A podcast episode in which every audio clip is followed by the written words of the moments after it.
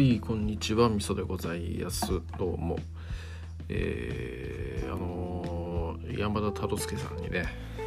えー、乗っ取られましてね、えー、昨日は全然僕のラジオではないものが流れたと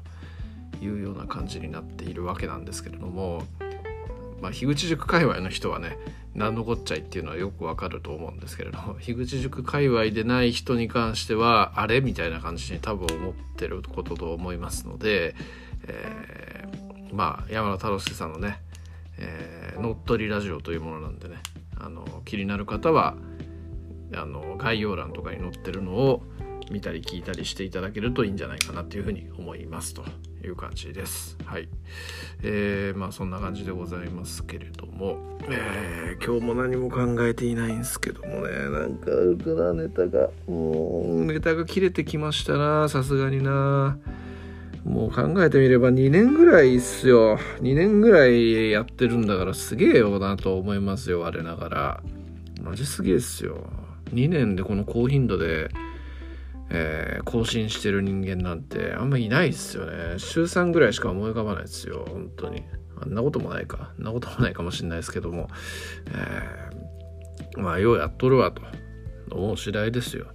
でしかも特にこれといったね、え主義主張をしゃべるわけでもなく、えー、ただなんとなく思ってることみたいのを喋っているだけなわけですから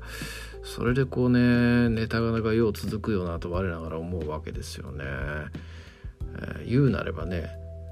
ストーリー漫画っていうのはそのストーリーのに沿ってね話を肉付けしていけばいいわけですけれどもこう読み切りタイプのギャグ漫画「こち亀」とかみたいなのってね毎回ネタをこう出さなきゃいけないわけですから大変ですよねというふうに思うわけですよ。だからこち亀形式でやってるんですよ私は。だからそう考えるとね、えー、非常に大変な大変だよなと。いうふうに思ってる次第でございます。はいまあ、好きでやってるだけなんでね、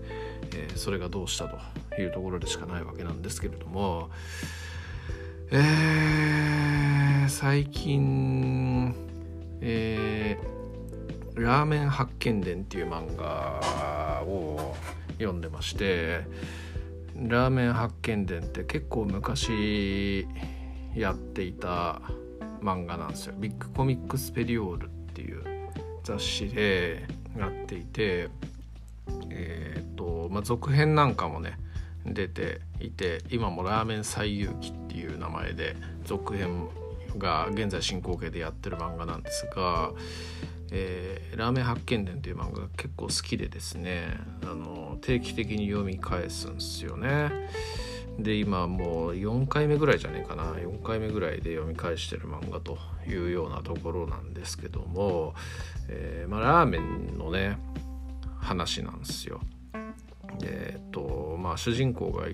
サラリーマンの主人公なんですけど、まあ、いわゆるおいしんぼのちょっとオマージュ的な感じですごいこうダメサラリーマンなんだけどラーメンラーメンに関することに関ラーメンに関することはものすごい知識とかそういうのがあってでいろんなラーメン屋さんとかねそういうののこう悩み相談を受けてはそのラーメン屋さんの、えー、ね、を立て直したりだとかねそういうようなことをしていくみたいなそんな話の展開なんですけども。えー、まあ、その主人公はねラーメン屋さんになるためにサラリーマンをやりつつ夜はラーメン屋台を引くみたいなことをやって二足のわらじを履いてるわけなんですよね。で将来はそういうラーメン屋台ではなくって本当のラーメン屋を持ちたいみたいなそういう夢に向かってるっていう感じなんですけどこうもうすでにラーメン屋で成功したえー、芹沢さんっていうねライバルキャラがいてでその人がすごいなんかね、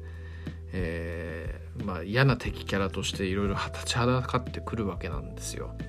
でもその人が言ってることっていうのがすごくいろいろごもっともみたいなところがあってもうもはやネットミームネットミームと化してるような言葉なんかっていうのもあったりしてですね、えー、まあ、聞いたことある人はあると思うんですけどこう客はラーメンを食ってるんじゃないと情報を食ってるんだっていうね有名な言葉があるんですよね。えー、まあ、要するにこうラーメンっていうものの材料にこだわって、えー、こうこういう材料を使ってこういうチャーシューにはブランド肉を使ってスープには比内地鶏の丸鶏を使ってみたいなそういうようなことを歌って出せば実際客は味がん？微妙だって感じたとしてもその情報をありがたがって、えー、みんなねうまいうまいっつって食うし、えー、客が途絶えることなく訪れるみたいなねそういうような話なんですけれどもこれ何にでも言えることだよなとも思うんですよね。こうブランドとかね役職とか立場とかねそういう、えー、ものですよねだから実質があるものよりもこうなんとなく不明確な情報とか、えー、本当にそれってこの場において重要なことなんですか？みたいな、えー、ことでもそっちの情報がなんかありがたいものだったらそっちに従ってしまうみたいなね。えー、まあ、A というラーメンと B というラーメンがあってね、えー、実際食べ比べてみたら B のラーメンの方がうまいんだけど A のラーメンの方あ A のラーメンがなんかすっげえブランドもの使ってるみたいな感じになったら多分みんな A の方がありがたいっていう風になると思うんですよね。でまあこうどんなに変なことを言っている社長とすげえなんか当たり前というか素晴らしいことを言っている平社員がいたとしたらえー、すげえ変なこと言ってる社長のこと言うことをみんな聞くみたいなね、そういうようなこともあると思うのでなんかね結構その情報を食っているっていう言葉って、えー、すごいね、あの何にでも通じるようなことだよなと思ってね、え思ってるわけなんですよ。はい、まあそんな感じで、えまあ、有名な言葉なんですけどもね。はいでまあ他にもなんかこういろんなね芹沢さんがととその主人公の藤本君はいっぱい戦ったりするわけなんですけれども、えー、なんかね本当これラーメンという枠を超えてね、えー、いろんなねそういう勉強になるなみたいなことっていうのが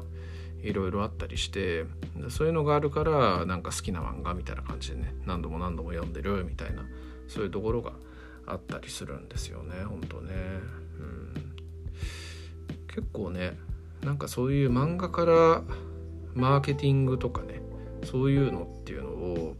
え、学べるみたいなのっていうのはあると思うんですよね。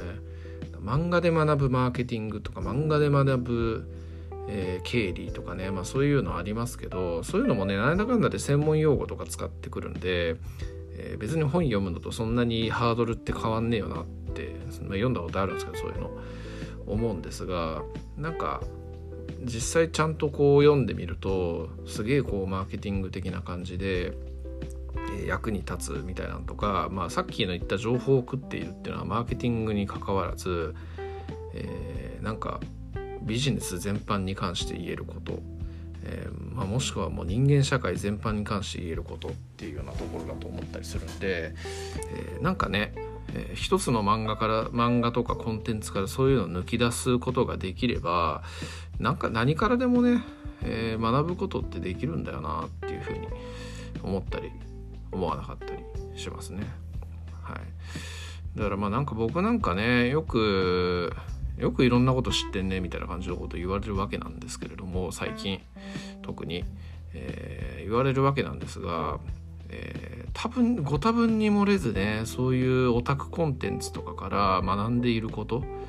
えー、特にこれがというようなのは今みたいにはなかなか思い浮かばないんですけど、えー、でもなんかねそういうところから学んで、え現実に置き換えて、え使っていることっていうのは多分あるような気がするので、えねなんかいろいろとあのこうどんなコンテンツでもいいからいわゆるビジネス書とかね、えー、本とかね、えー、娯楽じゃないものみたいなのを読めば勉強になる。逆に漫画とか小説とかアニメとかそういうのを見ているとなんか時間の浪費みたいな、えー、そういうような感じでもし捉えられてる方がいるんだったらそんなことないよっていうふうに思いたいしえー、漫画とかアニメとかしか見れない本とかを読むことができないっていう人が、いてなんかそれに対してのコンプレックスを抱いてるっていうことであれば、えー、そんなことないよっていうふうにそれも言いたいなというふうに思いますね。はいうん、